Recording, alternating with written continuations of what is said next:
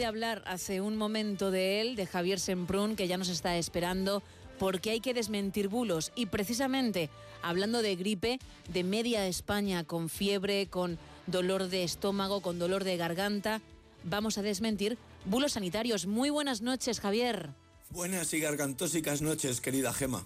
Déjame que mande un saludo especial y solidario a todos los que sufren estos días episodios febriles, ronqueras, mocos, cansancio y todos esos síntomas conocidos o por conocer, fruto de este cóctel infectocontagioso que mezcla COVID, gripe, neumonías y demás infecciones respiratorias. Todo un tres en uno cuya eficacia ya quisiera para sí el mejor lubricante de campaña.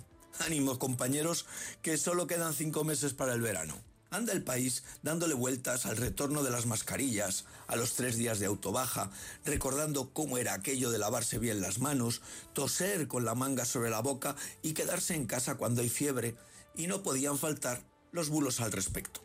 El primero de estos bulos es el que trata de relacionar de nuevo a los chinos con esta crisis respiratoria que vive Europa debido a las noticias que hace unas semanas llegaban de allí referidas a un aumento exponencial de casos de neumonía infantil. Conviene recordar que la gripe A ya colapsó los hospitales españoles en 2014 y eran muchas las noticias y los mensajes de alarma y cabreo al respecto. Pero hay otro bulo que merece la pena analizar Gema, pues utiliza una técnica depurada al usar una noticia cierta como base para una cadena de bulos y mentiras. Esta nueva cadena de WhatsApp recoge titular y foto de una noticia del mundo. La OMS alerta de que llegará una nueva pandemia que será más mortífera. Debemos estar preparados. Y a partir de ahí escriben, la OMS informa, variante XBB.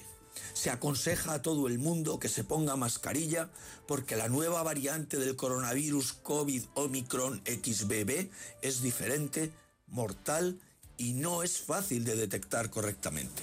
Añade luego un extenso catálogo de síntomas no visibles o de difícil detección, básicamente todos los posibles. Es más virulenta que la famosa variante Delta y además, como no podía ser de otro modo, no se detecta bien con las pruebas y tests de COVID al uso.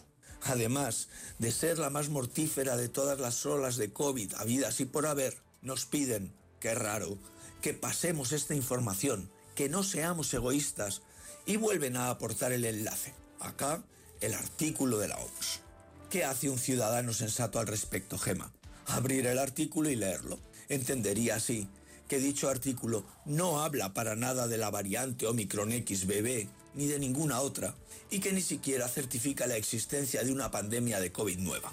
Lo que el director general de la OMS hace, y así lo recoge el artículo, es avisar de que tarde o temprano llegarán nuevas pandemias, nuevas variantes más mortíferas del COVID-19 y que hay que estar preparados. ¿Cómo? Pues como siempre, diseñando los líderes mundiales estrategias frente a estos nuevos desafíos y, por supuesto, persiguiendo con más constancia que nunca los objetivos de desarrollo sostenible. Y el artículo no dice más. ¿Qué hacemos los insensatos? Creemos que el artículo dice lo que el mensaje relata, porque no tenemos tiempo para leer más de lo mismo y le damos a compartir con todos nuestros amigos y familiares. Gema, recordarás que la variante Omicron fue detectada ya en 2021 y objeto de controversias, bulos y fantasías. No es menos mortífera que la variante inicial, la variante Delta. Sucede que llegó con gran parte de la población mundial vacunada y con la población de riesgo ya reducida por el COVID en los años previos. Por eso moría menos gente. Llegaba además a una población mundial en guardia, siempre con mascarilla a mano y en posición. Velocidad de transmisión no significa necesariamente mayor mortalidad, pero es innegable que multiplica el riesgo para la población sensible, como sucede por ejemplo con la gripe A. Hoy tenemos que volver a discutir si las mascarillas sí o no, o tal vez en según qué sitios y en qué lugares. Pero lo que no resulta discutible, Gema, es que no se puede atemorizar gratuitamente y con mentiras a la población, ni siquiera por nuestro bien. Pero bueno, como verás, nada nuevo bajo el sol. Y buenas noches, que no son horas. Gracias, Javier. Y por favor, recupérate, ¿eh? cuídate mucho y gracias por haber estado al otro lado, insisto. Bueno,